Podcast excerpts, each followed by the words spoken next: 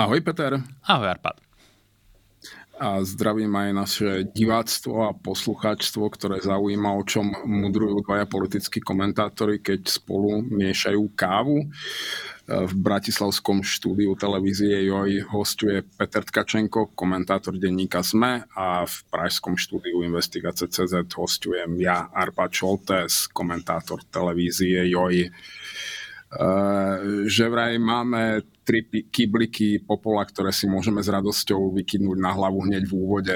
Peter, nech sa páči, kydaj. E, idem kydať, ale sú to v zásade drobnosti, ale predsa len sa mi zdalo, že môžeme sa blisnúť tým, že vieme si priznať chybu, zvlášť, ak je to nejaká drobná malichernosť, tak e, začnem. Mne sa zdá, že minulý týždeň som spomenul, že na tej tlačovej konferencii o podaní trestného oznámenia na novinára e, Martina Milana Šimečku bol aj pán Melicher a myslím si, že ten, tam nebol, ale bol tam napríklad pán Mažgút, takže toto e, dávam na pravú mieru. Ono nič zásadné sa na tom nemení, ale zdá sa mi, že pán Melicher tam nebol. Potom oveľa dôležitejšia no, vec. Nechcem byť zlý, ale kto ich má od seba rozoznávať? Oni sa... Už voľa, kedy sme mali tú jednoduchú pomôcku, že 150, či teda boh vie koľko kolesíkov a niekedy ich tam naozaj 150 ne, nemohli by sme si nájsť zase nejakého, že že tri tucty máš gútov alebo niečo na ten spôsob. Vidíš, teraz si ma zaskočil. Vždycky som vedel, koľko bolo poslancov e, Smeru. E, toto, čo máš na mysli s tým e, pánom Kolesíkom, tak tých bolo vtedy 83, vtedy mali tú jednofarebnú parlamentnú väčšinu. Teraz sa priznám, že vlastne presne neviem, typujem, že to bude okolo 40 Tak dobre, zhruba 3 tucty máš gútov môžu byť. No, potom tá dôležitejšia vec, ja som hovoril, že Liverpool vyhral s Brentfordom, potom som sa aj trochu zháčil, lebo sa mi zdalo, že to tak nebolo, že s Brentfordom ešte len budú hrať a, a bolo to presne tak. Takže týždeň predtým vyhrali s Burnley, nie s Brentfordom. K Brentfordu sa dostaneme v uh, úplnom závere.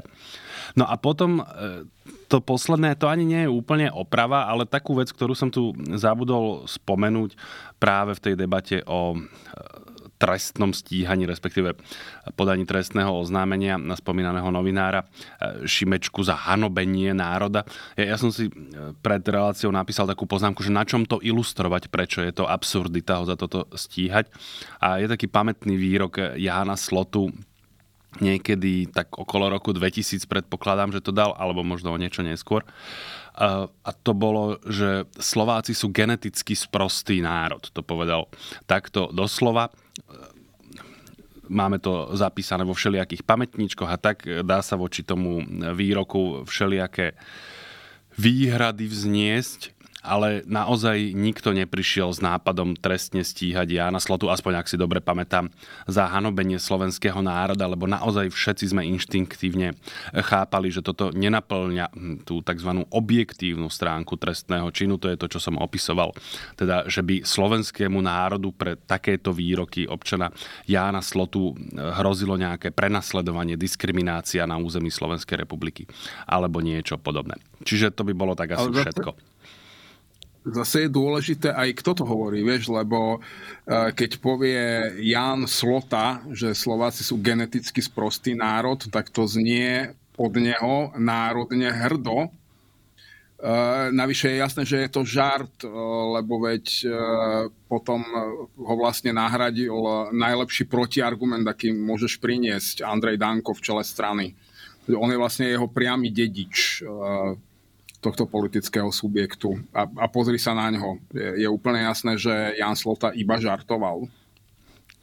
Úplne bez no, pochyb... Totiž to väčšina Slovákov je na tom významne lepšie ako Andrej Danko. To myslím, Nemôžu že... byť geneticky prostí. To je pravda. To aj väčšina obyvateľov celého sveta si myslím, že je na tom výrazne lepšie ako Andrej Danko, ale nechcel som tu ísť do e, týchto genealogicko-genetických e, podrobností, ale na úvod e, niečo, čo som zabudol minulý týždeň. No a môžeme v podstate pokračovať tam, o čom sme sa zhruba rozprávali aj minulý týždeň. To je ďalší vývoj vo veci trestného zákona my sme si pred týždňom rafinovane počkali na vyhlásenie prezidentky e, k tomu, čo urobí s tým návrhom zákona a oznámila nám, že ho podpíše a obratom pošle na ústavný súd, čo vytvorilo priestor na ďalšie udalosti. Jedna z nich bola úplne bezprostredná a to bolo stanovisko koaličných politikov, ktorí reagovali e, na toto rozhodnutie prezidentky a osobitne skvostné bolo tlačové vyhlásenie strany Hlas, ktoré krátko po tom vyhlásení prezidentky poslali do médií. Ja ho tu samozrejme nemám celé, ale tam, tam bolo vidno, ako sa tam strašne miešal ten orvelovský double think, vieš, že ty na jednej strane si hovoril, že tvoj zákon je dobrý, skvostný a úžasný, a nemá žiadnu slabinu a teda ho treba čo najskôr e, schváliť a ešte dokonca koalícia ústami Roberta Fica hovorí, že urobí čokoľvek, aby bol platný a účinný.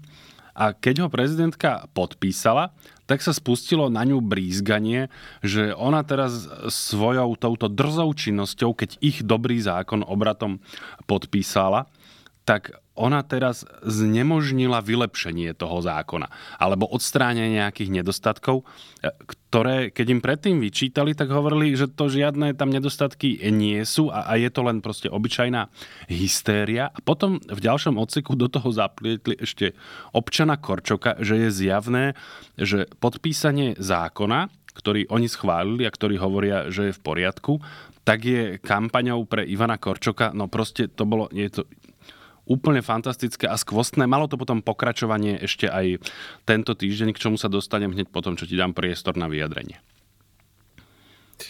No, my sme perfídne predznamenali, že aká bude retorika Smeru a hlasu, lebo veď Peter Pellegrini to už uh, vlastne deň alebo dva predtým naznačil. Uh, čiže my sme vedeli, že to bude presne, že náš vynikajúci zákon sa nedá opraviť, lebo prezidentka ho podpísala. Ja vlastne áno. Čiže on je síce dokonalý, ale všetky škody, ktoré spôsobí, idú na jej účet. Asi takto, presne. To som skoro zabudol, že nedá sa opraviť. O tom sme sa tu rozprávali a aj som vravel, že ale veď my vieme, že aj zákony, ktoré ešte e, sa nestali napríklad účinnými pomerne bežne, nie že každý deň, ale, ale e, a nie je to v žiadnom prípade ani precedens, bývajú novelizované ešte predtým, ako prvý raz vstúpia alebo sa stanú účinnými, možno aj platnými. V čom nám dali opäť za pravdu, lebo potom, čo týždeň rozprávali, že nie, nie, nie, to je nemožné a to len prezidentka vetovaním, ale len v rozsahu, aký my jej predpíšeme, to môže napraviť. A a keď to neurobila, tak znemožnila tú nápravu, ktorá ale zároveň nie je potrebná. Toto je naozaj, toto logicky udržať pohromade, to musíš byť asi Matúš Šutaj Eštok krížený s Borisom Súskom a Petrom Pelegrinim, aby si dokázal všetky tieto postoje zároveň zastávať. Toto je ináč originálne pokračovanie ja som tomu hovoril debilizačná doktrína Oľano. Vieš, že oni začínali s tým, že mali tam rozdelené rôzne stanoviska takže tam veľmi ťažko s nimi prelo a potom to posunuli ešte o krok ďalej, že tá istá osoba zároveň zastávala hneď niekoľko stanovisk a celkovo oni zastávali úplne všetky. Čiže ty si nemal ako argumentačne prebiť, lebo čokoľvek si vytiahol, oni e, na, na to mali odpoveď, že napríklad, že tak je to v poriadku a, a zároveň ti mohli vyčítať, že nie, niečo robí druhá strana, to isté, čo robia oni. No proste z toho vypínal mozog, čiže aby som to skrátil a nezamotal sa. V tomto prípade oni prišli tiež e, s novelou zákona, ktorý je podľa nich v poriadku a s novelou a opravou, o ktorej ešte pred ani nie týždňom, ale v podstate niekoľkými dňami hovorili, že je technicky nemožné vykonať. Takže na vláde už schválili e, novelizáciu toho zákona a zároveň k nemu schválili aj návrh na skrátené legislatívne konanie. A ty, aj naše diváčky a poslucháčky vedia, že návrhy na skrátené legislatívne konanie sú môj obľúbený literárny žáner. To znamená, že hneď ako som sa o tom dozvedel, tak som e, siahol po tom texte a musím povedať, že to bolo asi ešte o niečo lepšie ako to stanovisko hlasu, lebo vieš, návrh na skrátené legislatívne konanie ty môžeš dávať len vtedy, keď sú na to e, vymenované dôvody v rokovacom poriadku. Je ohrozenie bezpečnosti, e, verejného zdravia, majetku, hospodárske škody a podobne. Vieš, ale oni išli upraviť svoj vlastný zákon. To znamená, že oni keby tam e, dali takýto argument, tak by tým povedali, že ich vlastný zákon vlastne je ohrozením bezpečnosti alebo niečoho z toho, čo som uviedol. Čiže to oni povedať nemohli. Zároveň ešte celý čas predsa hovorili, že oni tú novelu schválili tak, ako chcú a žiadne chyby tam nie sú a výhrady sú len hystériou. To znamená, že oni tam napísali, že tá novela v tom znení, ako schválili, je vecne v zásade v poriadku a obhajiteľná, ale zároveň je nevyhnutné, Vieš, že je to v poriadku, ale zároveň je nevyhnutné to upraviť, aby sa, akú tam dali formuláciu, niečo, dopyt verejnosti, niečo v tomto zmysle, neviem si teraz presne spomenúť, ako to tam dali, ale proste, aby uspokojili verejn, verejnú objednávku. Myslím, že, že takto to tam je naformulované. A treba to urobiť e, čo najskôr, aby tí občania mali pocit, že je všetko v poriadku a potom ešte znova zopakovali, ale inak vlastne to, čo sme schválili, je, je úplne dobré. Čiže opäť si z toho môžeš zobrať, ja už to nebudem predlžovať, ale naozaj tam sú úplne protichodné myšlienky a samozrejme to vláde nebránilo v tom, aby taký návrh schválila a, a myslím si, že to nebude brániť ani parlamentu, aby s týmto návrhom súhlasil. Um, ale iste, veď e, za normálnych okolností by im stačilo povedať, že prepáč občan, toto sme zbabrali, lebo sme to nedomysleli, rýchlo to opravíme, nech ťa to neohrozí a mohli e, dokonca do toho návrhu na skrátené legislatívne konanie úplne explicitne napísať, že je ohrozená bezpečnosť občanov, e, lebo ich vystavíme vyššiemu riziku, že sa stanú obeťou nejakého trestného činu a no, normálne by to aj obstálo vlastne, ani by sme ich za to nemohli úplne kameňovať a občan by nad tým mávol rukou. E, toto je trošku to, čo som minule načrtol, že e, Robert Fico vládne podľa maďarského manuálu, ale ten preklad je priveľmi doslovný a e, niekde možno neúplne, alebo niekde možno neúplne presný, alebo mu celkom nerozumie, možno nemal dobrého prekladateľa, alebo, alebo to nevie implementovať na slovenské podmienky. Ale toto je spôsob, ktorým funguje Viktor Orbán v Maďarsku on, respektíve jeho poslanci, naozaj odkývu čokoľvek, čo si on zmyslí. Keby, poďme do úplne absurdných extrémov, keby od zajtra e, postavil široké skupiny obyvateľstva na základe, povedzme, rasy mimo zákona, alebo zlegalizoval by pedofíliu, povedzme, e, alebo že chcel by ju zlegalizovať, jeho poslanci to bez myhnutia oka odhlasujú alebo ktorýkoľvek z ľudí jeho príkazy bez myhnutia oka vykoná. Len oni permanentne robia nejaké fokus grupy a nejaké prieskumy verejnej mienky a v okamihu, keď zistia, že Viktor Orbán si zmyslel niečo, čo prekáža aj voličovi Fidesu, tak to okamžite korigujú, bezodkladne, bez meškania, obrovskou rýchlosťou a keď je verejné pobúrenie veľmi veľké, tak ešte aj nájdu nejakú kapustnú hlavu, ktorú odseknú a tej verejnosti ju hodia. Napríklad hlavu štátu naposledy, e, keď omilostila niekoho, kto bol e, odsúdený za krytie pedofílie v detskom domove. A myslím si, že toto sa teraz deje aj s Robertom Ficom, že nie, niekto im odmeral, že pozor, pozor, aj ženy, ktoré volili smer, sú teraz pobúrené. Tak to budú rýchle korigovať, len, len to robia zle, lebo keď to chcú korigovať, tak mali nájsť tú kapustnú hlavu, na ktorú by povedali, že to nie je my, my sme dobre chceli, ale tu je Ďoďo, ja, ja, Jožo, Piťo, ktokoľvek, on to takto vymyslel, nepovedal nám o tom pravdu a teraz ide z hrušky dole. A vy si do neho môžete aj kopnúť, keby ste chceli. Tak, takto sa to robí v Maďarsku a toto sa ešte Robert Fico musí naučiť, že jeho ľudia musia byť do roztrhania lojálni k nemu, ale jeho lojalita k vlastným ľuďom musí mať medze. Vidíš? Tam, kde to ohrozuje jeho politickú existenciu. Toto, toto je iná, iný, iný typ technológie moci a on sa ho ešte len učí. Po 15 minútach máme priestor na e, prvú e, nezhodu. Ja si totiž myslím, a, a tu počiarkujem dvakrát, že len myslím, lebo ne, nemôžem to nejako vedieť, len čítať z toho, ako sledujem tie udalosti. Lebo ten spôsob výkonu moci, aký si ho opísal aj s e, meraním preferencií občanov a prípadnou obetou e, niektorej kapustnej alebo inej hlavy. Robert Fico práve, že sa nemusel niekde učiť, on to ovládal a dlhodobo vykonával. Tá, tá zmena, ktorú ja pozorujem, je, že on to teraz práve že vôbec nerobí. On si povedal, e, teraz opäť vravím, že to si len tak myslím, že ja som sa naozaj snažil. Roky, rokúce, ja som sa, neviem, treba, pašku som zhodil. A vieš, takýchto ľudí, alebo rôznych ministrov, naozaj veľa odvolával, v podstate sme si priznávali chyby. Ako to, že on tých ľudí potom nechal niekde v obehu a, a zasa vytiahol, a to je iná téma. On, on k ním zostal lojálny v tom zmysle, že on im vysvetlil, pozri, takéto sú politické okolnosti a tento náklad musíš teraz niesť, ale žiaden strach, ja sa o teba postaram. A takto to dlho vykonával. Toto je podľa mňa iný prípad a celkovo od volieb, už som to tu viackrát vravel, že podľa mňa Robert Fico sa zmenil, jemu sa v hlave niečo preplo a povedal si, že nie, ja už sa s vami naozaj naťahovať vy banda debilov občianských nebudem. O tom svedčilo napríklad spôsob, akým si e, zvýšil tú mzdu, respektíve paušálne náhrady. Vieš, okolo toho naozaj roky, roku on našlapoval veľmi opatrne svoju fiškálnu situáciu, riešil inými spôsobmi. A teraz si povedal, že nie, má náháku. Deto podľa mňa to isté bolo s týmto trestným zákonom. On už tam nemienil proste urobiť takmer e, žiadnu korekciu, ustúpiť alebo niečo také.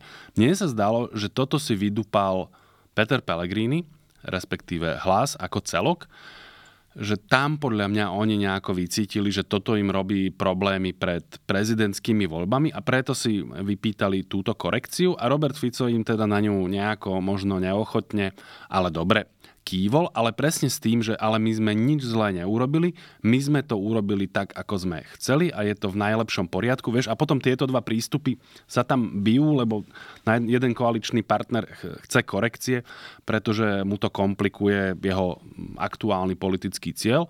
Druhý, ten by na to aj prikývol, ale odmieta si priznať akúkoľvek chybu a, a výsledkom je potom toto. A túto svoju hypotézu, okrem iných pozorovaní, nejakých inštinktu a pocitov a veď aj nejakých rozhovorov sa dá pozorovať aj na tom, ako zareagovali jednotlivé strany. Smer tento vlastne prešiel mlčaním, myslím, keď sa vo vláde schváloval tento návrh, ale keď si všimneš sociálne siete, politikov hlasu, a teraz mám na mysli napríklad Petra Pellegriniho, Matúša Šutaja Eštoka alebo Erika Tomáša, tak tí k tomu naozaj proaktívne vydali alebo napísali si na sociálne siete oslavné texty, že aha, nič sa nebude meniť, nebojte sa, e, nič vám nehrozí, pre nás je prioritný pocit bezpečnosti občanov Slovenskej republiky.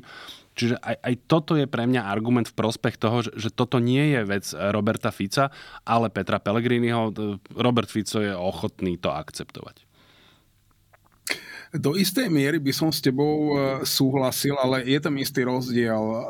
Ľudia ako Pavol Paška a podobne si myslím, že museli zliezať zo svojich rúšiek vtedy, keď nejakým spôsobom na vlastnú pesť a bez požehnania Roberta Fica porušili nejaké interné nepísané pravidlo, ktoré si oni medzi sebou dohodli, napríklad, že e, zobrali si viac, ako Robert Fico deklaroval e, vopred za prípustné a, a robili naozaj chyby na vlastnú pesť. A vtedy, keď už to bolo absolútne nevyhnutné, tak uh, ich dokázala ako keby naozaj, že na chvíľu oprat, odpratať z cesty a potom ich nejakým oblúkom vrátiť do hry. Teraz to ale nie je ten prípad. Títo ľudia iba slepo vykonali jeho vôľu, oni žiadnu vlastnú vlastne ani nemajú. A preto on ešte nie je pripravený ich z tej hrušky zhodiť, ale bude sa s týmto musieť naučiť pracovať. A iste, v tomto konkrétnom prípade si aj ja myslím, že ho prinútila k tej korekcii predovšetkým e, politická nutnosť prezidentských volieb.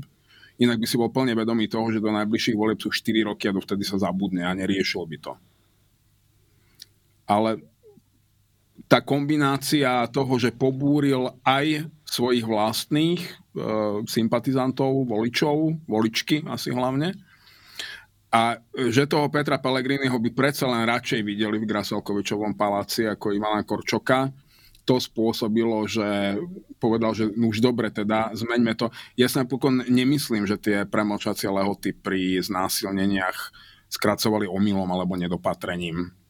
Ja mám stále pocit, že niekomu e, z dobrých kamarátov alebo známych Roberta Fica sa bude oveľa lepšie spávať. Že má zrátané, že to už bolo dávnejšie ako 10 rokov. Keby Aha. sa spustilo e, Varuj milý vesmír nejaké slovenské mýtu, ale asi ten palác je v tomto okamihu dôležitejší ako e, niekoho osobný strach, ktorý sa napokon dá vyriešiť inými metódami. Uh, keď, keď, nie, keď nie je poškodený, tak nie je ani trestný čin a to sa vždy dá nejak zariadiť, aby, aby, aby nebola poškodená. Keď, keď, o, keď o nej vieš, zvlášť keby si mal podozrenie, že je viac ako po desiatich rokoch pripravená prehovoriť. To, to, to vyriešiš, pokiaľ vládneš týmto spôsobom úplne elegantne a nekomplikovane pre seba, e, samozrejme nie pre obeď. E, čiže e, v nejakej miere asi máš pravdu, ale ja si myslím, že naozaj on úplne mení štýl vládnutia a ešte sa v tom celkom nenašiel a ešte sa to len učí. Určite to bude oveľa bezohľadnejšie. A tú mieru, e, to, to, a tam s tebou súhlasím, že jemu je už úplne jedno, čo si o tom kto myslí.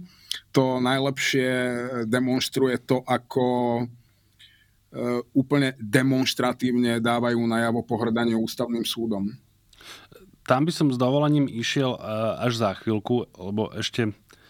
Aha, ty si mi dal priestor sa e, vyjadriť k tomu, že mm, či to bola náhoda alebo nedopatrenie, že sa zmenili tie pramlčacie lehoty aj pri niektorých násilných trestných činoch. Tu sa môžeme naozaj len nazdávať. Ja sa nazdávam, že to nebolo e, plánované a je to aj priestor niečo uviezť na pravú mieru, lebo písala mi jedna občianka, že asi z niektorých našich rozhovorov mohlo e, to vyznieť tak, že oni ako keby konkrétne znížili premlčacie lehoty pri niektorých týchto násilných trestných činoch, ako napríklad a znásilnenie. Ono to tak nebolo. Oni upravili rôzne paragrafy a sadzby a tým pádom aj niektoré e, teda zmenili tie pramočacie lehoty pri niektorých sadzbách a tým pádom e, tam spadli aj tieto e, znásilnenia a podobne. Takže preto to tak e, bolo. Či to bolo plánované celkovo, že, že to takto vyjde, to samozrejme nevieme, ale nebolo to tak, že oni by konkrétne vieš, vypísali tieto trestné činy a tam by znížili tie pramočacie lehoty. Tak ja len pre istotu to uvádzam na pravú mieru. Technicky Ako... je to urobené tak, že premočacia lehota by v tomto tomto prípade nemala byť dlhšia ako maximálny možný trest za daný trestný čin. To bol princíp. Ale veď to, toto vieš vymyslieť tak, aby to vyhovovalo tvojim potrebám. Naozaj to nie je kvantová fyzika a nejakí právnici pre nich pracujú. Čiže keď príde objednávka, že tieto veci mi vyrieš, no tak ti ich vyrieši ten právnik v tom návrhu. Ja, ja nehovorím, a že to tak nemohlo vieme, byť, len že neviem. Advokáti, vieme, že advokáti veľmi prominentných obžalovaných uh, spolupracovali na tvorbe tejto novely a ja by som ich naozaj nepodceňoval, ako, ako advokáti sú výborní. E, ja samozrejme tiež nechcem nikoho e, podceňovať, vyplýva z podstaty veci, že ľudia nechcú veci preceňovať ani podceňovať. Jednoducho hovorím, že neviem. A, a nedovolil by som si to takto povedať, že, že to urobili cieľene, čo je zase dovolené myslieť si niečo iné, to je v poriadku. A ešte som tu mal e, jednu takú drobnosť k tomu to je, že ako sa k tomu vlastne postaví opozícia.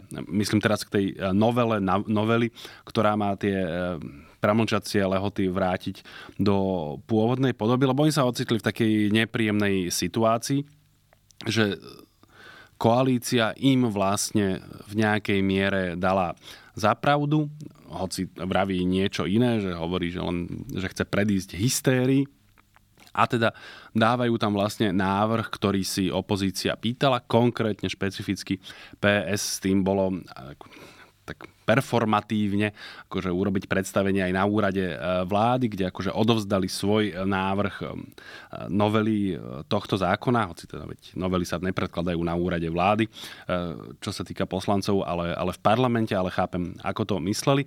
No a teraz sú v situácii, že vláda hovorí, dobre, tak tu je ten návrh, No a v PS vymysleli aspoň zatiaľ, že teda oni za ten návrh asi zahlasujú. A ja som rozmýšľal, čo s tým, lebo to je proste nepríjemná politická situácia. A ja by som asi povedal, že viete čo, toto je vaša kapusta, respektíve vaša, vaša kaša, vy ste si to celé navarili, vy máte v parlamente väčšinu, vy si to aj zjedzte. To teraz neznamená, že budem proti tomu hlasovať, ale jednoducho dám od toho ruky preč, to je to je, to je vaša vec a nech sa páči, lebo v tom okamihu, keď ty za to budeš hlasovať, tak nejakým spôsobom ideš na tú hm, vstupuješ na tú ich pôdu a v nejakej miere vlastne už si teraz ty spolu zodpovedný za znenie toho trestného zákona. Čiže ja by som tu aj za cenu obvinenia z nejakého pokrytectva alebo politikárčenia alebo vytlkania politického kapitálu, či je ako všeli, ako e, sa to rozpráva v našom politickom frazeologizme, e, povedal, že to je vaša vec a, a ja s týmto vlastne v skutočnosti nič nemám. Ja som síce dával podobnú na, no, na, podobný návrh e, symbolicky, ale to teraz naozaj neznamená, že budem hlasovať za ten váš, hoci by aj bol v skutočnosti identický. Ja v tomto vlastne nevidím mm, principiálny problém. Súhlasím v plnej miere, zvlášť keď máš takého naozaj, že skúsen, skúsene perfidného súpera, ako je Robert Fico alebo Trebars Igor Matovič, to je jedno, tak musíš myslieť na to, že ako náhle za to zahlasuješ, už o dva týždne bude tvoj politický súper hovoriť, že veď vy ste za ten zákon hlasovali, o čom teraz rozprávate. E, a toto má veľmi jednoduché, triviálne riešenie. Opozícia sa môže nezúčastniť celého rokovania tak som to o tej novelizácii novely. Dobre, toto by sme mali vyriešené. Čiže... Za, ani proti. No ten ústavný súd, ústavný súd ešte, tak. mňa to fakt fascinuje, ako sa postavil postavila koalícia k ústavnému súdu. Pomlčíme o tom teda, že rovno rozprávajú o tom, že kto každý si tu môže len tak objednať nález ústavného súdu, čo je podľa mňa to holý nezmysel. Podľa ústavných súdcov tiež sa aj ohradili, čo naozaj nie je obvyklé. Oni tak zvyknú väčšinou mlčať a ignorovať e, bežné politické šarvátky ale teda páči sa mi, že ešte zostala koalícii, respektíve vláde jedna karta. Okrem toho, že ešte ten podpísaný návrh posúšil Peter Pellegrini v parlamente, tak e, Boris Susko vlastne tak naznačil, že veď zverejnenie v zbierke zákonov e, nemá lehotu. A očarujúce je, že e, poslanec Migaľ ktorý žiaľ bol dlhé naši, roky našim kolegom a my sme sa s ním aj normálne zdravili, lebo sme nevedeli, ako jedného dňa dopadne. On s takouto očarujúcou ani, neviem, na, na, naivitou alebo, alebo iba nedo, nedostatočnou mozgovou kapacitou na výkon uh, mandátu úplne na plnú hubu povedal, že však keď taktizuje koalícia, tak môžeme taktizovať aj my čím vlastne úplne otvorene povedal, že e, my urobíme všetko preto, aby zákon nebol zverejnený v zbierke zákonov, aby o ňom ústavný súd nemohol včas rozhodnúť. Rozmýšľam, čo sa na to dá slušné povedať. Toto je naozaj absolútna nehoráznosť. Ja si nepamätám, že by sa takéto niečo dialo v slovenskej politike, že naozaj vlastne otvoreným spôsobom výkonná a legislatívna moc hovorí, že chce nejakými technickými opatreniami e, vyšachovať e, z hry ústavný súd, respektíve jedna drobnosť mi možno nápadne. Nech ma a poslucháčky ospravedlnia, ak to nepoviem technicky úplne presne, ale bola taká vec pri hlasovaní, respektíve pri voľbe generálneho prokurátora ešte za vlády Ivety Radičovej a oni vtedy menili e, zákon o, o voľbe, ktorý teraz si ne, neviem si spomenúť, ako presne to bolo. Ono to išlo na ústavný súd a tam išlo o zmenu e, voľby z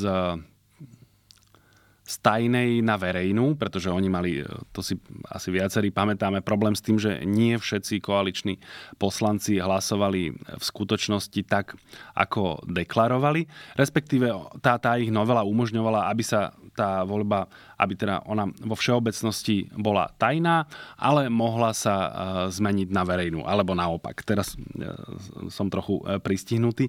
No a tam bol nejaký nález ústavného súdu, ktorý ale ešte nebol zverejnený. Čakalo sa na to, až bude zverejnený v zbierke zákonov a koalícia sa poponáhlala, aby e, vlastne hlasovala ešte podľa tej svojej normy, ako ju schválila. Ono to hlasovanie v skutočnosti potom e, bolo tajné a nie verejné, čiže vlastne tam tie e, výčitky nebolo možné v plnej miere artikulovať, ale áno, oni sa snažili ako keby obísť rozhodnutie ústavného súdu tým, že budú o veci hlasovať ešte skôr, ako bude zverejnené v zbierke zákonov čo mne sa zdalo inak mm, trochu nehorázne. Napokon ústavný súd povedal, že tá novela je v poriadku, čiže vecne bolo všetko v poriadku, ale čo sa týka e, toho procesného aspektu, som to chcel spomenúť. No ale toto je ešte naozaj o 4 kroky ďalej.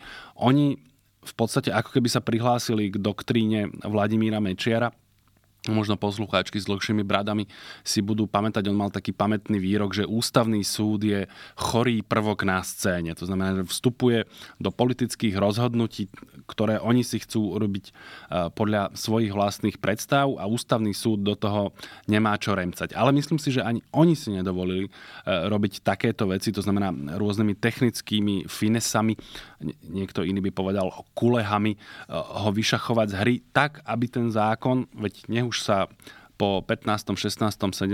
marci deje čokoľvek, ale aby bol platný naozaj aspoň tých 27 sekúnd až jeden deň, keď sa tým, že vstúpia do účinnosti tie premlčacie lehoty, veľké množstvo e, trestných činov premlčí. A to je úplne zjavné, že im ide presne konkrétne o toto. Oni v podstate ani nepredstierajú, že, že ten ich zákon, tu je úplne viditeľné, že oni vidia veľké ústavné prekážky. Keby si mysleli, že ústavný súd e, nemá priestor na to, aby ten e, zákon pozastavil, nedaj Bože, zvrátil jeho platnosť, tak by sa predsa nejako nerozpakovali, povedali by, tam si posudzujte, nech sa páči, ale oni vidia, že ten zákon je ústavne veľmi problematický a popri tom sa snažia ten ústavný, vyšach, ústavný súd vyšachovať z hry a táto kombinácia to je ale v skutočnosti ďalší argument preto, aby ústavný súd toto celé vyhodil von oknom čo najskôr, ako sa len dá, ak na to bude mať technickú možnosť.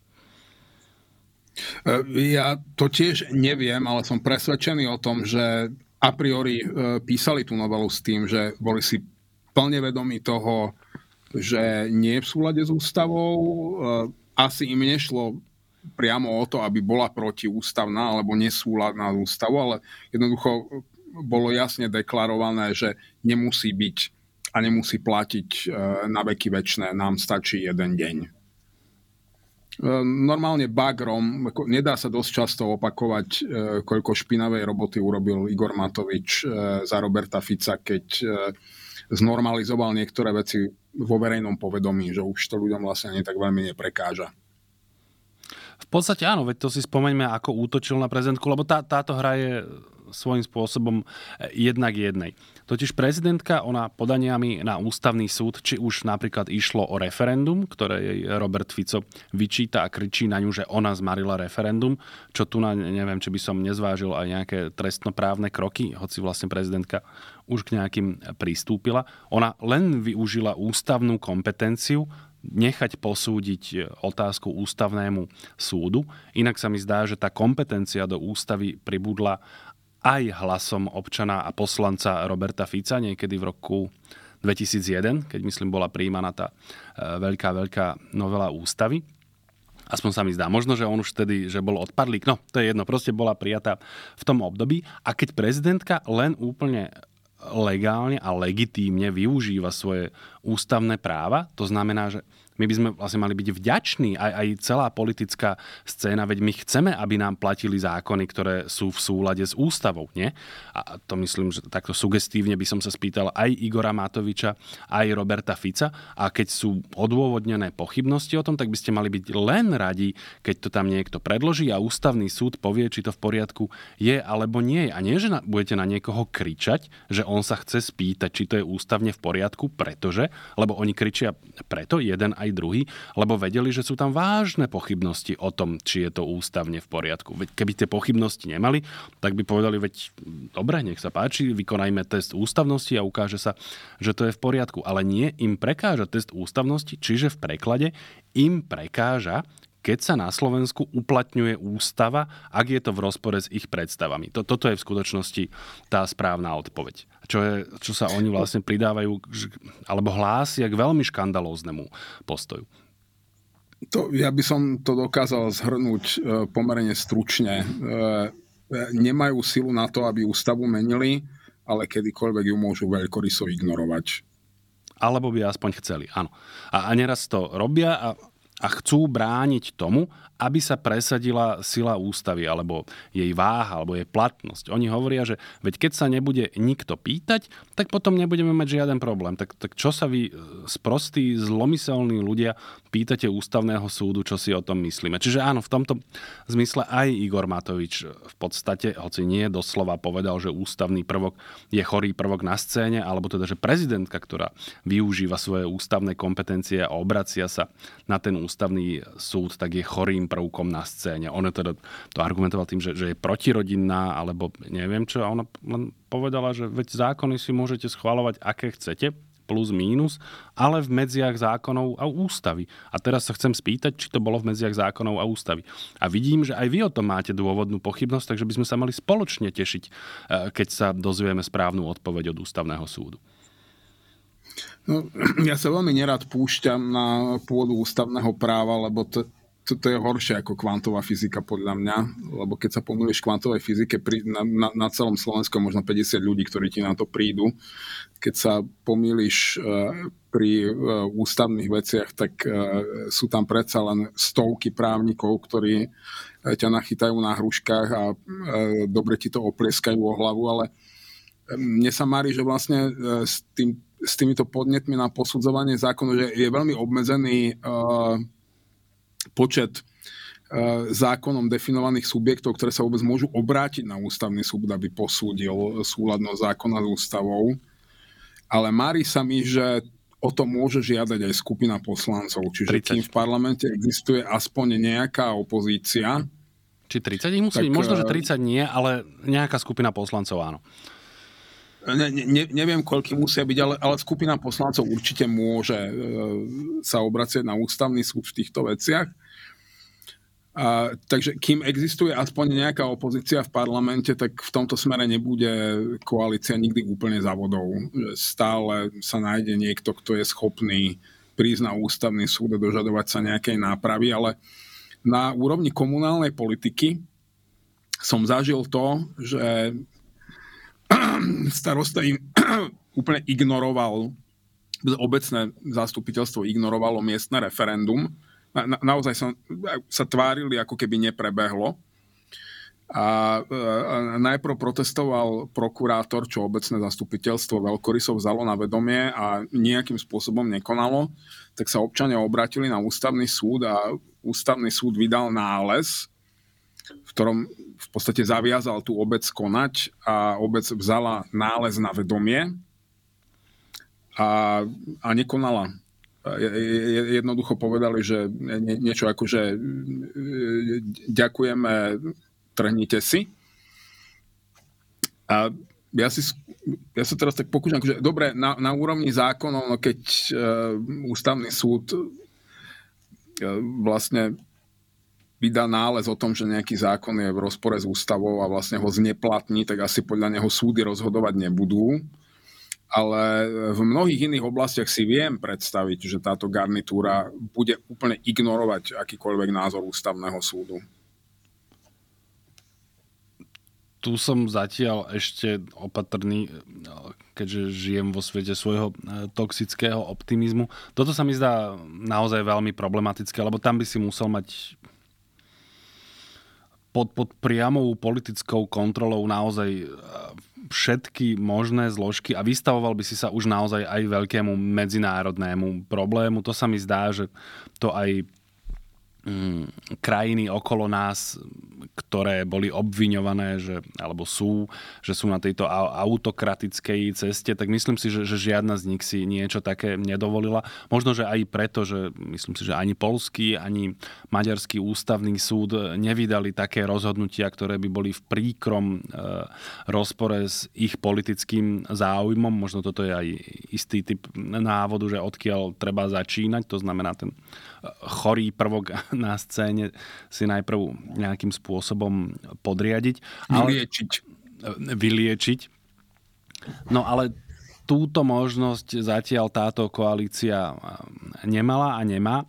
Aj keď je pravda, že vlastne e, väčšina tých sudcov tam bola zvolená a vymenovaná počas tretej vlády Roberta Fica, sa mi zdá, že som to tu niekedy nedávno spomínal, ale teda vlastne už to nebola tretia vláda Roberta Fica, ale prvá vláda eh, Petra Pellegriniho, to znamená potom... potom prvá a posledná. Prvá a posledná zrejme po tom Ficovom eh, mocenskom páde. To znamená, vtedy aj Peter Pellegrini do veľkej miery uplatňoval tú politiku nejakej podanej eh, ruky a tí kandidáti mnohí boli zvolení pomerne veľkou parlamentnou väčšinou. Vieš, že neboli to takí tí nejakí kovaní smeráci, ktorí by tam vykonávali potom pokyny strany Smer, ako napríklad, ja ich teraz nechcem obviňovať z toho, e, že takí boli, ale mohol padnúť taký tieň e, podozrenia, keď boli za kandidátov na ústavných sudcov zvolení priamo poslanci za Smer. Spomínam si na pána Mamojku a pani Lášákovu tí ďalší sudcovia boli naozaj z iného súdka. To znamená, že tu na existuje, a vidno to aj na nervozite e, koalície Roberta Fica konkrétne, že tu existuje úplne realistická e, možnosť, že ústavný súd to po odbornom posúdení pri najmenšom pozastaví a, a nakoniec e, zvráti účinnosť e, toho zákona. Čo pre ňoho nebude problém, ak, to, ak tak účiní po tom, čo bude zákon, ako si bola aspoň 37 sekúnd platiť. Asi Alebo tak. teda, keď bude účinný. Uh, No a tu na podľa mňa inak vlastne Muč. nie je moc úniku, len dopoviem, lebo tam má koalícia takmer e, všetko v rukách. Tým, že rozhodujú vlastne o tom, kedy budú jednotlivé zákony zverejnené v zbierke zákonov a potom treba povedať, že aj ten, už som to tu spomínal, aj ten nález ústavného súdu, ktorý by to, ak by vôbec padol tak rýchlo, a ak by znel, že pozastavuje účinnosť toho zákona, ešte aj to trvá niekoľko dní, čiže tu nám má podľa mňa koalícia takmer všetky tromfy v rukách a, a musel by ústavný súd asi na viacerých stupňoch rozhodovať bezprecedentným spôsobom, aby to stihol pozastaviť pred tým 15. marcom. Zrejme áno. Veď uvidíme, ako sa to vyvinie.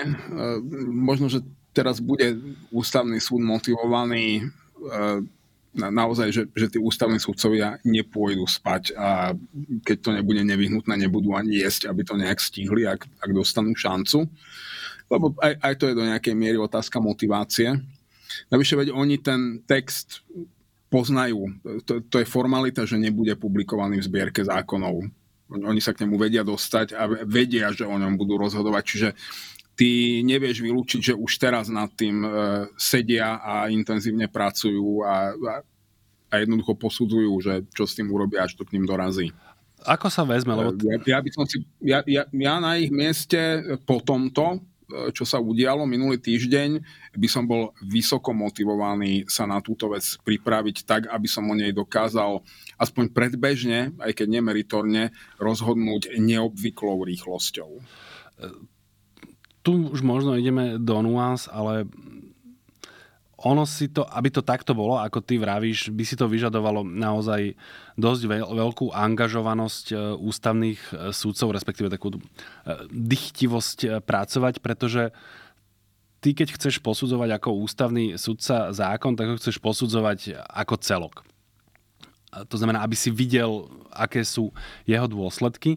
A tento zákon, ktorý schválili v parlamente, treba povedať, že to bola novela tých uh, trestných kódexov. Vieš, že to nie je celý kompletný zákon, to znamená, že ty nevieš ten text čítať ako keby uh, z hora dole, tak aby si tomu rozumel. Vieš, to sú také tie zmeny, že v paragraf 47, tretí odsek, vypúšťa sa písmeno C, ktoré sa nahrádza týmto. To znamená, toto je tá robota, ktorú teraz, eh, aspoň dúfam, robia na ministerstve spravodlivosti, že robia tzv. konsolidované znenie. Vieš, že ty, ty všetky tieto úpravy vezmeš a ideš ich vložiť do toho eh, dosiaľ jestvujúceho zákona a, a potom sa vyjaví, ako to vyzerá ako celok. No a kým oni to neurobia, tak ten ústavný sudca musí chudák ako parlamentný spravodajca alebo niekto iný sedieť e, takto s tým doterajším konsolidovaným zdením a takto vpravo e, s tou schválenou novelou a si to tam skúsať, skúšať a vsadiť, aby to celé pochopil, čo nie je úplne jednoduché. Nehovorím, e, že nemožné, tí sudcovia s tým zrejme majú dosť skúseností, ale že vyžaduje si to aktivitu.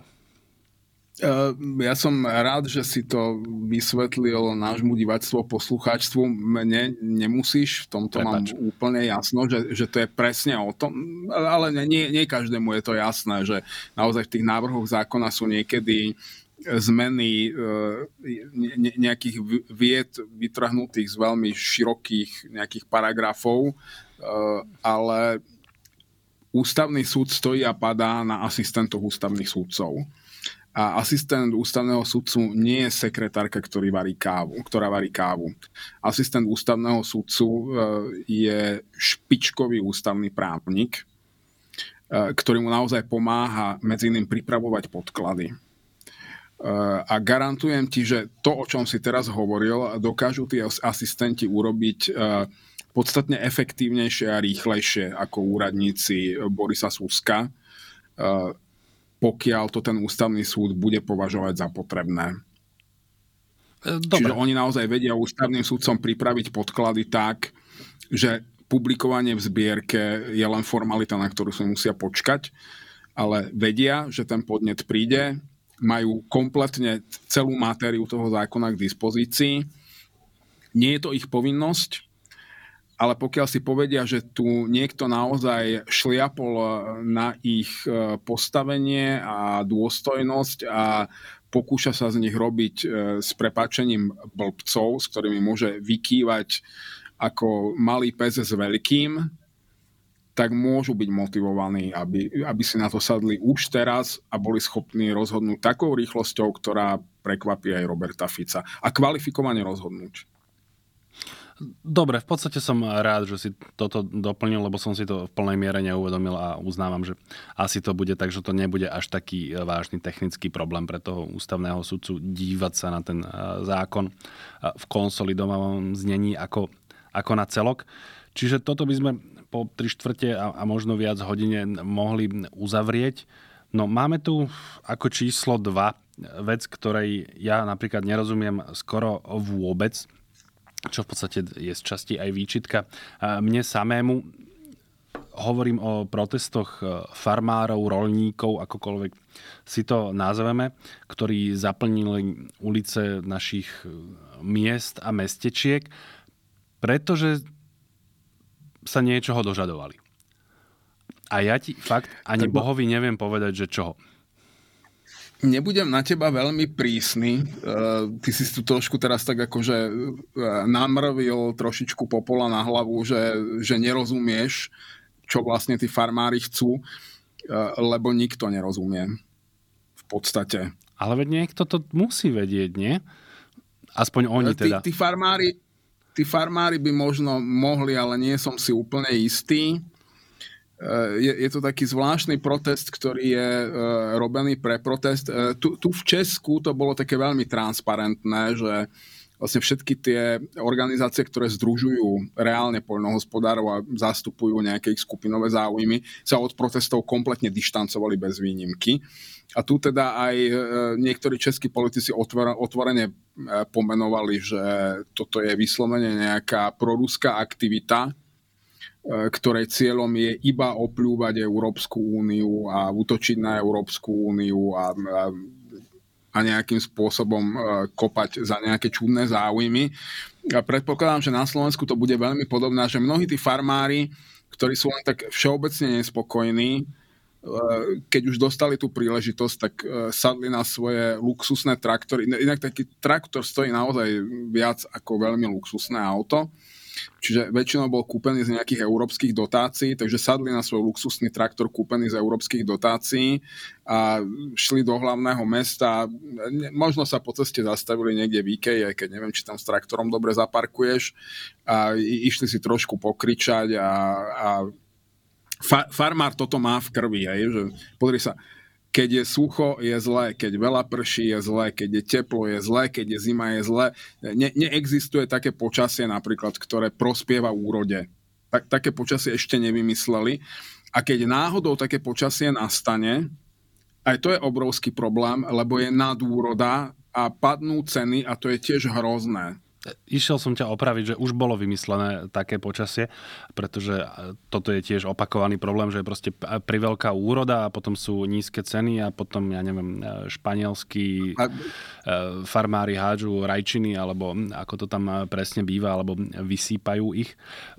Jedna poznámka mi napadla, že čo by som asi v podstate rozumel, hoci môžem so všeličím nesúhlasiť, tak boli tie výhrady voči dovozu agrokomodít eh, z istej tretej krajiny mimo Európskej únie a teraz mám na mysli Ukrajinu, hej, ktorá vzhľadom na rôzne okolnosti dostala v podstate luxusný prístup na európsky trh, to znamená bez cieľ a podobne a komplikuje to život tunajším poľnohospodárom a to napriek tomu teda, že ak tomu dobre rozumiem, tí ukrajinskí rolníci e, pestujú tú e, pšenicu alebo, alebo slnečnice a, a podobne, zrejme buď bez dotácií, alebo teda s oveľa, oveľa menšími dotáciami, aké dostávajú rolníci v Európskej únii, alebo konkrétne na Slovensku. A napriek tomu to vedia e, doručovať na ten trh oveľa lacnejšie. Toto je naozaj široká politicko-ekonomická debata, že či teda tie dotácie máme mať alebo nemať a, a že možno, že potraviny by v skutočnosti boli lacnejšie, keby sme prestali dotovať na jednej strane, na druhej strane e, zrušili obmedzenia dovozu, ale to je naozaj e, široká, zložitá debata, čiže toto je ako jeden z argumentov, ktorý si viem predstaviť a ktorému by som rozumel, že tí rolníci doteraz žili v nejakej ekonomickej realite a oni môžu empatizovať s Ukrajinou alebo ukrajinskými rolníkmi a podobne, ale jednoducho to zásadným spôsobom vstúpilo do ich e, živobytia a hovoria, že tak poďme to nejakým spôsobom riešiť. Akurát ja som úplne poriadne nepočul tieto argumenty. Možno je to aj moja vina, to sa čestne priznám, že, že nie je to môj obľúbený žáner, ale podľa mňa sa to dá tlmočiť aj iným spôsobom, než... Lebo jedna z tých, alebo niekoľko z tých mála vecí a odkazov, ktoré som zachytil od tých protestov rolníkov je, že e,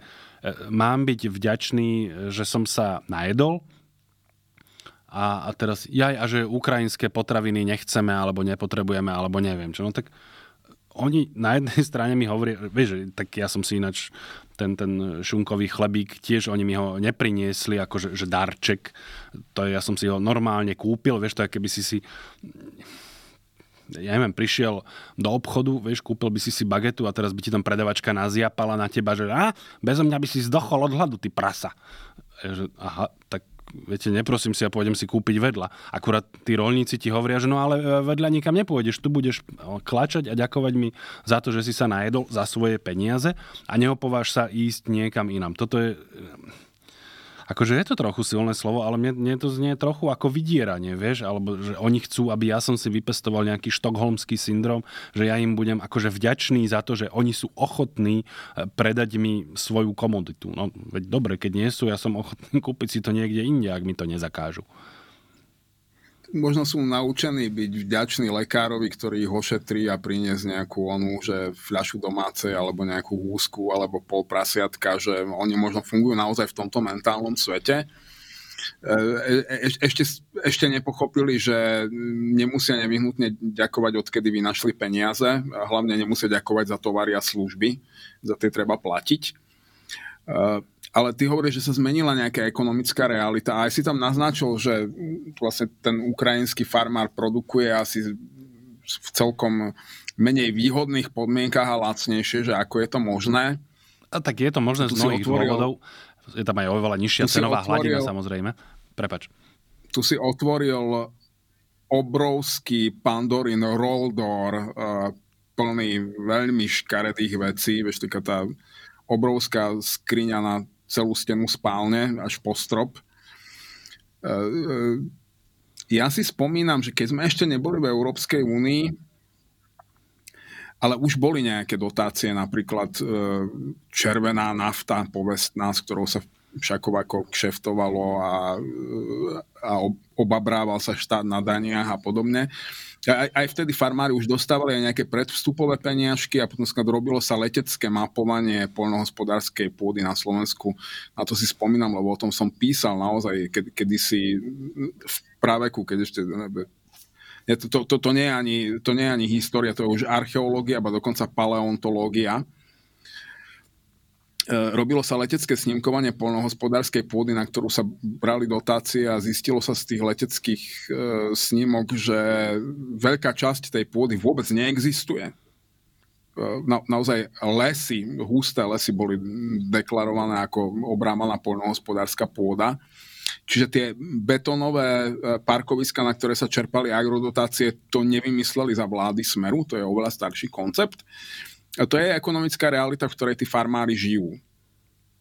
Že oni, im, im sa nechce úplne až tak veľmi starať o to, aby si ty, Peter Tkačenko, mal čo jesť. Napriek tomu, že všetci vieme, aké je to pre teba osobne špeciálne dôležité, že ten jadrový kufrik stále leží na stole e, s tvojim lepeňákom aby si náhodou, že už keby to bolo najhoršie, aby si ho mohol začať žváchať bars aj počas nahrávania. Toto ich až tak veľmi netrápi. Oni by si chceli zarobiť na svoje vlastné jedlo a dom a auto a dovolenku a keby sa dalo auto, aby nebolo oveľa lacnejšie ako ten traktor. A my sme tu stvorili taký ten hrdinský mýtus malého ušliapnutého farmára, kde si na východnom Slovensku, a toto je naše mediálne maslo na hlave, pretože toto, toto naozaj, toto je téma, ktorú dokazil, ktorú sme my, novinári, dokazili na samom začiatku, keď sa začali prevaľovať všetky tieto problémy po vražde Jana a Martiny.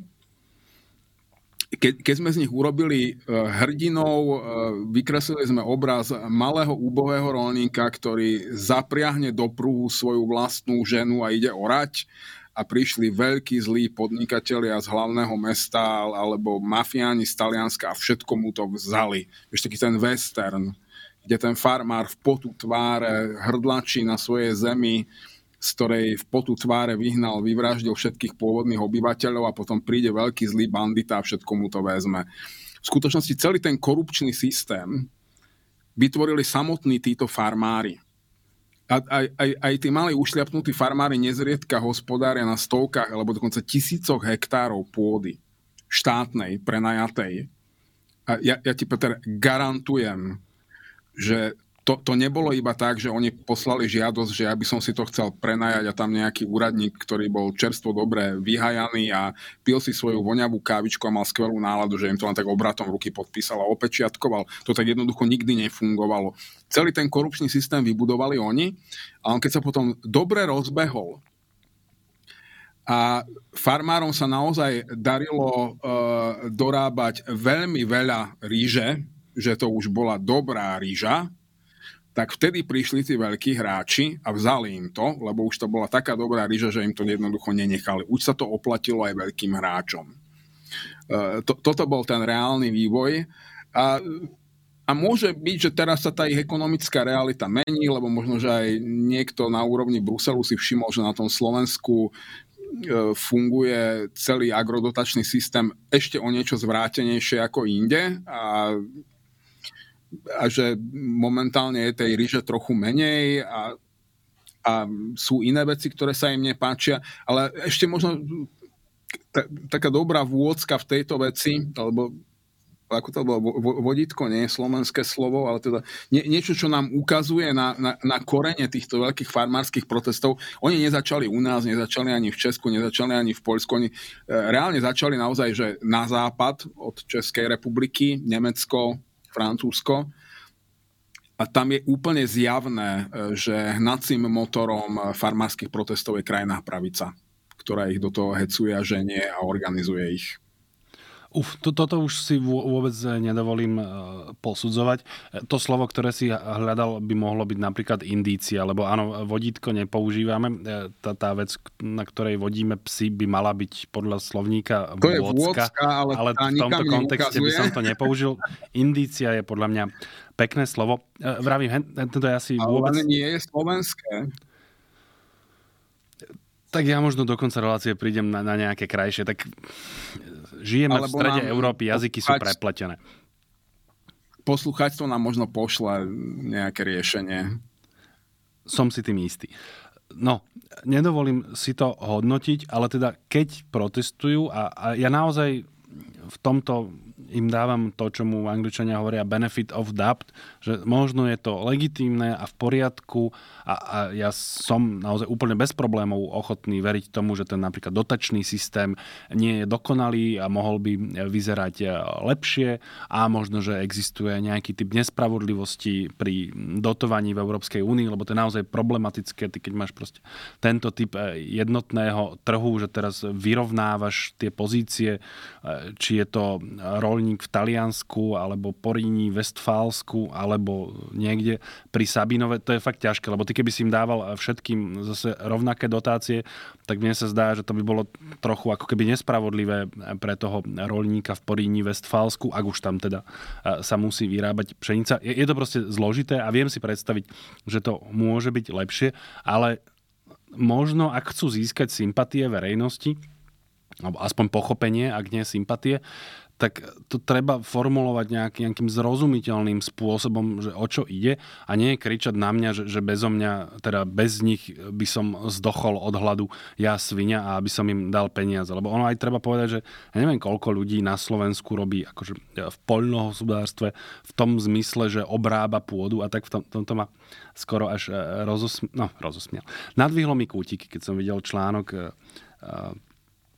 jednej pani v postoji, neviem si teraz spomenúť na meno, kde apelovala proste na nás, mešťanov, aby sme mali pochopenie pre vidiek. Vieš, že to je taká trochu asi romantická predstava, že v Lakšárskej Novej vsi o 5.27 zakikiríka kohút a húfy a davy ľudí idú mm, do jednotného rolníckého družstva e, starať sa o všeličo. Ono to tak, že nie je podľa mňa v slovenskej ekonomike o také akože naozaj obrábanie pôdy a to bezprostredné mm, poľnohospodárstvo sa stará tak 1,2% zamestnancov. Na vidieku to bude asi o niečo viac. Kľudne by som typol, že možno aj 4,3. Ale drvivá väčšina tých ľudí aj na vidieku sadne do auta a ide do e, veľkoskladov, e, fabrík a neviem čoho iného. To je naozaj túto romantickú predstavu o tom, že ako sa na vidieku žije radikálne e, inak. To si treba vyhodiť z hlavy, to tak jednoducho nie je. No, už som sa veľmi rozkecal, ale tým som chcel povedať, že toto nie je nejaký zásadný problém Slovenska, že či, či bude žiť polnohospodársky stav. Ono možno, že je lepšie o niečo, ja neviem, pre krajinotvorbu a bársčo a, a možno nejakú strategickú istotu, veď to, to v nejakej miere potrebuješ mať, to sme videli uh, počas pandémie, keď niečo dorobíš aj na Slovensku, ale tieto mýty o sebestačnosti a ako bude vidiek prekvitať, keď sa bude dať polnohospodárstvu, to je nezmysel, lebo ty keby si aj zdvojnásobil proste počet e, ľudí, ktorí tam pracujú a, a neviem kam by sme exportovali tú ryžu alebo pšenicu aj do subsahárskej Afriky a Ekvádoru, ono by sa v skutočnosti nič dramatické nezmenilo. No, takto Uh, ja som o tomto hovoril s nejakými farmármi uh, svojho času a áno, je to tak, že v poľnohospodárstve dnes nepracuje takmer nikto, lebo jeden moderný, sofistikovaný stroj nahradí prácu naozaj desiatok až stoviek ľudí, ktorú predtým vykonávali ľudia. Dnes táto potreba neexistuje. Možno by pomohlo zvýšiť produkciu, keby sa naozaj z tých dotácií robilo to, na čo ich čerpajú. Potom veľký farmár mi rozprával, že čo je čistá ryža, lebo ty na to, aby si mohol zobrať dotácie, musíš dodať, e, tie poľnohospodárske stroje v sebe majú za, zabudované GPS moduly, aby sa dalo odkontrolovať, že naozaj jazdili na tej pôde. Tak napríklad robili dohody s poľskými farmármi, že im dovolili na ich pôde, ktorú si oni prenajímali alebo vlastnili, e, vyrábať mohli si odviesť kompletne celú úrodu a urobiť si s ňou, čo chceli predať, za koľko len chceli. Vzali si len tie GPS dáta a dotáciu. A Poliak dokázal na tom ich poli bez dotácie vyrobiť za konkurencie schopné ceny tak, že sa mu to oplatilo. Takže ta, takto skvostne tento systém funguje a keď prestáva fungovať týmto spôsobom, rozumiem, že farmári sa budú búriť a že sa im to nebude páčiť, ale mne ako občanovi Európskej únie sa to teda rozhodne páčiť bude, ak, tie, ak tieto veci skončia. Lebo niekde sa daňový poplatník poskladá ako, ako keby naozaj na tú nižšiu cenu potravín, lebo to je základ, aby sa aj chudobní mohli normálne dosyta nájsť, to iným spôsobom nevyriešiš a niekto si tie peniaze strčí do vrecka, kým niekto iný stále vyrába za priateľné ceny, ale stále za vyššie, než by mohol, keby tú dotáciu dostal ten, kto naozaj vyrába. No, naozaj len veľmi stručne, lebo to už sa budem e, vrácať tam na začiatok, e, kde som vravel, že to je zložité, keď si spomenul, že dotácie slúžia na to, aby boli nízke ceny potravín aj pre chudobných a že inak to nevyriešiš. Tam, tam by som e, namietal, ja som si zďaleka nie istý, či e, cieľ dotácií je, aby boli e, nízke ceny potravín. Mne sa zdá, že cieľ dotácií je, aby existovalo polnohospodárstvo, respektíve aby poľnohospodári mohli rentabilne hospodáriť. A ak by ti išlo o ceny potravín, tak napríklad by si dovozové potraviny nezaťažoval vysokými clami, tak aby si e, odbúral ten dovoz, čo Európska únia robí úplne cieľene a vedomo, ani sa tým nejako netají, hej, že tie, tie clá slúžia na ochranu domáceho agrosektora. Ale hovorím, to už by sme išli v tejto téme veľmi ďaleko a otvorili by sme veľa iných tém. Nech sa páči. Ja k tomuto len chcem povedať, že veď to, to, to, čo hovoríš, nie je v rozpore s tou základnou ideou e, dotácií e, agrosektora. E, keby si ho nedotoval, on by stále existoval. Len by to bolo všetko oveľa drahšie a to lancné dovozové by si stále mohol blokovať tým, že by si na to narúbal clá, ktoré by boli ešte vyššie No áno. Ale, e, ale... Zá, základný princíp dotácie do ktoréhokoľvek sektoru je, e, buď je to niečo verejno prospešné, čo na seba vôbec nedokáže zarobiť, ale treba to mať, ako je školstvo, zdravotníctvo podobne, alebo potom e, je, je to niečo, čo nemôže byť neprimerane drahé, lebo sa ti vzbúri obyvateľstvo. Preto dotujeme potraviny, energie a, a iné podobné veci že akým spôsobom sa to potom dá deformovať a zneužívať je už iná otázka, ale základná myšlienka dotácií je niečo takéto. Nie, tu by som sa opakoval. Naozaj ty môžeš proste zrušiť tie dovozové clá. Tu na, totiž tá, ty si hovoril, že uh, základným princípom dotácie je do, akože zabezpečiť existenciu niečoho, čo by bez nich nebolo, ale musíš to mať. A, a to je podľa mňa tá myšlienka to, že musíš mať polnohospodárstvo u seba doma, pretože bez tých dotácií ty by si ho možno nemal, keby si otvoril ten trh a takto samozrejme nejaké vždy budeš mať, podľa mňa neexistuje veľa krajín na svete, ktoré dovážajú všetky potraviny a 500 miliónová krajina taká neexistuje naozaj žiadna a nie je to možné. Ale tým obrovským konkurenčným tlakom z okolia tie ceny by boli buď e,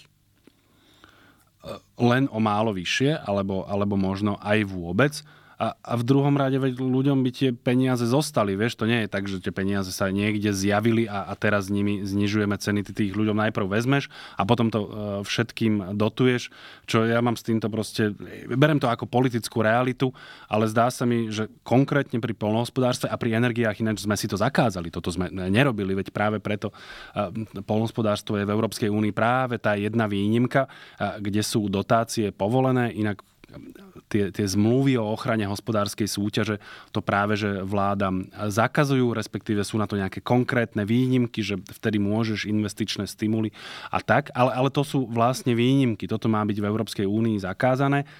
Jedinou výnimkou, takouto plošnou, je polnospodárstvo a to podľa mňa preto, že to je nejaká politická zotrvačnosť a málo ktorý politik e, si dovolí proste postaviť sa tým rolníkom, lebo napríklad by ho asi prešli traktorom. A to už len hádam a už sa tu necítim celkom ne, istý. Ne, nemyslím si, že toto, je, že toto vzniklo pre lásku k farmárom. Vzniklo to preto, lebo ľudia, ktorí sú menej optimistickí ako ty a rozhodujú o strategickej bezpečnosti budú mať ešte veľmi dlho pocit, že eh, krajina by mala byť schopná v prípade, že sa čokoľvek prihodí, vyrobiť aspoň značnú časť potravín, ktoré potrebuje jej vlastné obyvateľstvo sama.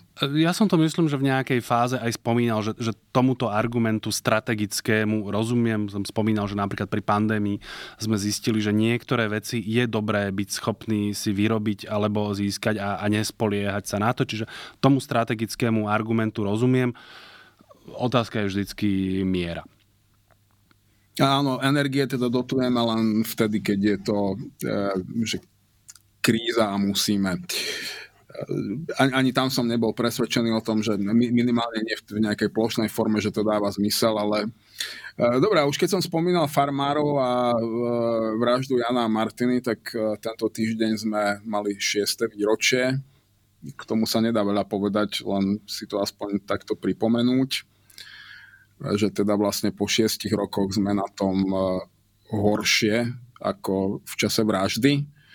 A že to šiesté výročie bolo vlastne bolestnejšie ako prvé, pretože potom, e, pri tom prvom výročí sme mohli podľahnuť ilúzii, že, e, že, že nám táto tragédia kúpila, ako spoločnosti kúpila nejakú ďalšiu šancu sa niekam posunúť smerom k nejakej možno väčšej slušnosti, spravodlivosti a právnemu štátu. No a dopadlo to vlastne úplne naopak. Zistili sme, že slovenská spoločnosť nie je úplne schopná rozoznať trebár z pomstu od spravodlivosti ehm, alebo slušnosť od pokritectva, tak všeobecne dobro od zla. A e, Robert Fico IV je oveľa, oveľa horší a nebezpečnejší, ako bol Robert Fico III a máme ho tu.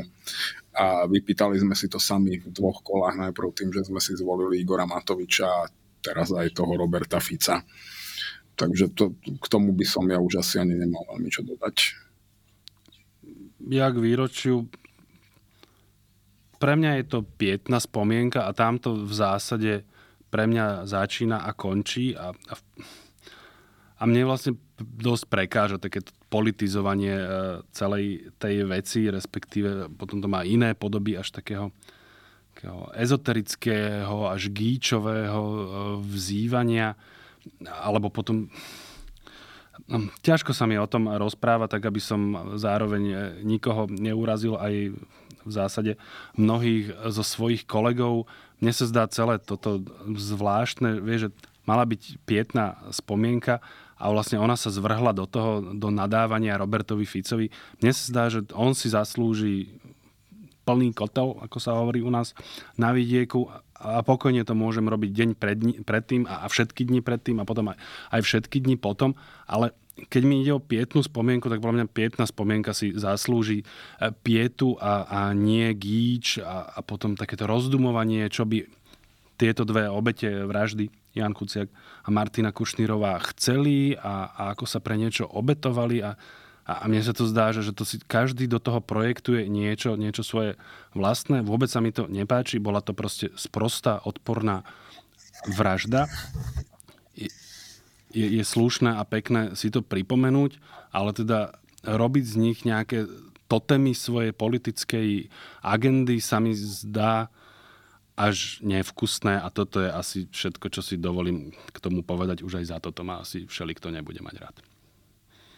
E, to ja ťa rád doplním, že áno, že kdejaký politik úplne sprosto, nevkusne, e, až e, naozaj, že hrubo chrápunským spôsobom parazitoval na, na vražde dvoch mladých ľudí a môžeme povedať, že kráľom e, tejto parazitickej politickej e, agendy je Igor Matovič, ešte, ešte aj teraz, ako tam si do, dovolili niečo, čo ani nejdem rozoberať do detajlov, ale ja viem, čo máš v podstate, ke, ke, ke, keby, ke, keby som ho stretol z oči v oči niekde a že by som ho ovracal, ani by mi to nemohol vytknúť, lebo dávivý reflex neovládneš, keď, keď je taký naozaj že veľmi intenzívny. A uh, Robert Fico si do istej miery uh, vypýtal, že ešte aj dnes budú skandovať v prvom rade jeho meno, pretože on sa o tejto vražde a jeho blízki ľudia sa o tejto vražde vyjadrujú úplne rovnako odporným spôsobom, ako odporný je celý Igor Matovič. Čiže on, on si to pýta. Mm. Lebo on by mohol tak mlčať a tváriť sa, že táto udalosť neexistuje a nejak by mu to neuškodilo, skôr by mu to pomohlo. To máš pravdu, ten naozaj... Lebo, lebo je jasné, že, on, on niesol politickú zodpovednosť za stav krajiny v tom okamihu, ktorý sa v dôsledku toho e, začal veľmi transparentne manifestovať a, a ľudí to hrozne rozzúrilo, ale že on ako fyzická osoba e, právnu zodpovednosť za tú vraždu určite v žiadnom ohľade nenesie, to je jasné ale svojimi postojmi e, si priamo pýta, aby mu za to dávali aspoň teda tú morálnu zodpovednosť. Vravím voči tomu v zásade nenamietam, len proste mi to prekážalo v ten e, konkrétny deň, že mne sa zdá, že Pieta má vyzerať inak, ale súhlasím, že on teda naozaj ten deň využil naplno, keď proste v jeho závere e, sa neštítil napísať také vyhlásenie, že v duchu, to má byť logický argument, že qui bono, že komu to prospelo, hej, tak on argumentoval, že jemu ako osobe a politickej entite to neprospelo, čím asi chcel povedať, že tým pádom za to nemôže logicky viesť, e, niesť žiadnu vinu.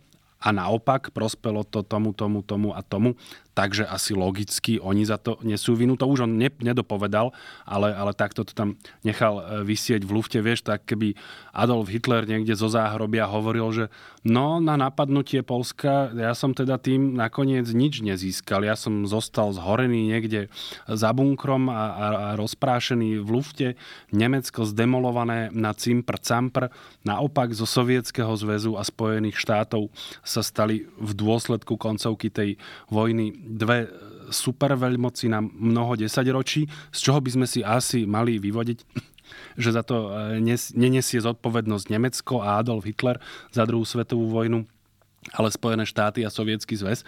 No a pri tom Sovietskom zväze by sme aj niečo našli, ale teda e, to, ale, ale argumentom v prospech toho nie je to, že, že sa stal superveľmocou Špe, špeciálne v tom Poľsku by sme našli e, na sovietský zväz e, pomerne veľa e, No ale rozumel si mi. Počnúť, alebo teda dohodou Molotova s Ribbentropom počnúť za Katinským lesom ešte stále nekončiac. Ale ke, keby Adolf Hitler zo záhrobia hovoril, že komu prospelo to vyvraždenie 6 miliónov Židov, predsa Židom, lebo ja som zle dopadol nakoniec a mojich ľudí potom vešali e, ako vojnových zločincov. Tak áno, áno toto je úplne identické. Ale teda aspoň vieme, že sa Robert Fico niekam e, Nemám ho preto radšej, ale, ale oceňujem jeho transparentnosť, že k akým hodnotám sa hlási a do akého politického spoločenstva chce patriť. Musím povedať inak, že ja som ocenil v Prahe, to bola naozaj pietná spomienka, kde prečítali list od Pavly Holcovej, ktorá s Janom naozaj veľmi úzko spolupracovala práve na tom jeho poslednom texte publikovanom postmortem. Preči, prečítala ho jej mama, pretože ona je v zámorí dlhodobo. Uh, bol tam Fedor, Fedor Gál, ten jeho projekt Trosky, kde po, povedal niečo povzbudivé na, na veľmi príjemnú hudbu a prečítali list od Kuciakovcov a Kušnírovcov a to, a to bolo naozaj celé a potom si ľudia zapálili sviečky. Sice prišiel jeden z prezidentských kandidátov sa tam ukázať, čo už ja už som bol z toho mierne podráždený. U, u, u mňa už tam niekde začína tá, presne tá hranica parazitovania politického na tejto udalosti. E, ale neprehovoril, nepchal sa do popredia, takže podarilo sa mu to udržať, takže úplne tesne na hranici e, zlého vkusu, či dobrého vkusu. A, a, a, asi to, toho zlého, ale už nešiel hlbšie. Vieš čo, tu ja budem, e, takto nebol som e, svetkom toho, ale zase mne sa to zdá normálne, že oni majú aj nejakú občiansku a vo funkcii, teda, že o, o stupeň e, vyšší pocit povinnosti alebo aj voči verejnosti chceš niečo signalizovať, to znamená, že v tomto je podľa mňa úplne v poriadku, keď prídeš e, na to miesto, v tichosti si to uctíš, napríklad aj Zuzana Čaputová ako prezidentka, som zachytil fotografiu, že sa prišla pokloniť k pamiatke, čo sa mi zdá tam ťažko niečo vyčítať, to je jednoducho proste, áno, signalizuješ, že teba ako osoby, aj teba ako napríklad hlavu štátu alebo kandidáta na hlavu štátu táto vec nejakým bolestným spôsobom oslovuje a zdá sa ti dôležité si ju pripomenúť. Mne sa zdá, že tam asi ťažko hľadať na, na tom niečo zlé. Kým, kým to naozaj nejde ďalej a, a nezačneš uh, instrumentalizovať uh, politicky uh, túto osobnú tragédiu došlo výnimočne k tej situácii, že si ma hneď túto na mieste presvedčil svojimi argumentmi. Áno, máš, máš pravdu. On, naozaj on verejne nevystúpil. A, a, asi to bylo do očí preto, lebo v Prahe sa nikdy nezíde tak veľa ľudí, čiže každú známu tvár si na tom mieste všimneš úplne automaticky a nevyhnutne. A, áno, áno, máš pravdu, toto bolo jeho posvetné právo prísť tam a byť, e, pri, pripomenúť si to úplne rovnako ako ktorýkoľvek iný občan. Beriem späť. No vidíš, to, to, to je pekné. Akurát sa mi zdá, že zase dostaneme vynadané od nášho jedného diváka a poslucháča, že sme sa strašne zakecali pri drobnostiach a, a nestihneme e, ďalšie témy, lebo nám tak zostáva odoka naozaj posledné minútky. Tak neviem, či ešte e, máš niečo, lebo veľ, veľmi stručne ešte niečo stihneš, ale potom už len naše dve dobré správy. Vlastne až tri máme tento týždeň. E, ja teda len pripomeniem, že zajtra to budú dva roky od e, začatia invázie hrdzavej e, ruskej hordy na Ukrajinu a asi to budeme hodnotiť o týždeň v piatok. Aj keď aj tam, no, ako dá sa k tomu veľmi veľa povedať, ale prečo ľuďom už úplne pokaziť víkend a dostať ich do ťažkých depresí, hlavne pokiaľ by sme sa pustili do nejakých odhadovaných budúcich vývojov. Čiže budú to dva roky a v Rúsku si uctili uh, úmrtím uh, uh, Alexeja Navalného, ktoré vlastne správa o ňom sa prevalila v okamihu, keď sme my mudrovali pred týždňom v štúdiu. Áno, oni ako keby z nás chval si to šetrili, dokonca už aj do Moskvy, respektíve v Orkuty, či, či kde presne došlo k tejto udalosti, ako keby oni vedeli, že my o 9. hodine, či počkej, tam je to 13. hodina moskovského času, alebo 14. záleží. Ježiš, no, už som sa moc pustil.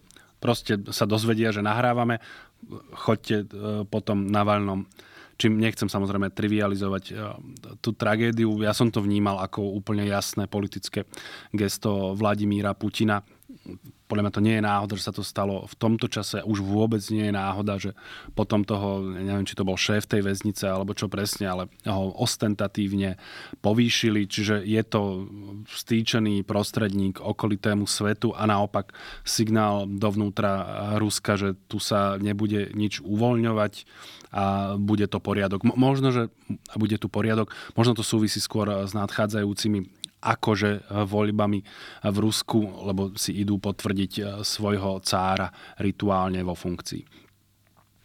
Um, áno, a um, už rozo, rozoberajú renomovanejší komentátori ako my, že či by nebolo správne prestať to nazývať voľbami, čo sa deje v Rusku, lebo vlastne to nesplňa všetky parametre volieb. Je to naozaj iba akýsi uh, verejný rituál, ktorý potvrdzuje uh, legitimitu cára a ja to čítam trochu aj ako taký e, signál e, nielen do sveta, a, a, ale hla, hlavne smerom domov, že tak hajzli a skončili zlaté časy, keď sme boli milí, mekí, ňuňuškovia a iba sme vás z Ruska vyháňali. Odteraz vás budeme zabíjať úplne nekompromisne. Len ono vlastne zabíjalo sa už aj predtým, nie, nie je to až také novum, takže možno to čítam úplne zle. Možno, možno, možno si len povedali, že teraz je ten správny čas, blíži sa druhé výročie, budeme mať prezidentské voľby, dajte sa mu napiť čaju urobili to asi inak. To, to rozoberieme asi fakt ešte o týždeň, lebo sú tam e, nejaké veci. Tak ja dodám tri dobré správy. Ty si možno nezachytil, ale vyhrali ste s Lutonom. Liverpool vyhral s tým Brentfordom, ako som vravel, a ešte sme mali vložené kolo e, e, Liverpool, takže aj my sme vyhrali s Lutonom, takže 9 bodov pre naše dva týmy, ja si myslím, že lepšie to dopadnúť nemohlo. nemohlo. Uh, to je úplne, úplne super, že futbal ešte dokáže vygenerovať e, dobré správy na rozdiel od iných oblastí uh, života. Uvidíme, z čoho budeme mať depresie, tak to o týždeň v piatok, keď budeme opäť nahrávať. Ja sa na vás budem tešiť. Dovidenia a do počutia. Ja budem dovtedy ako na ihlách. Dovidenia. thank you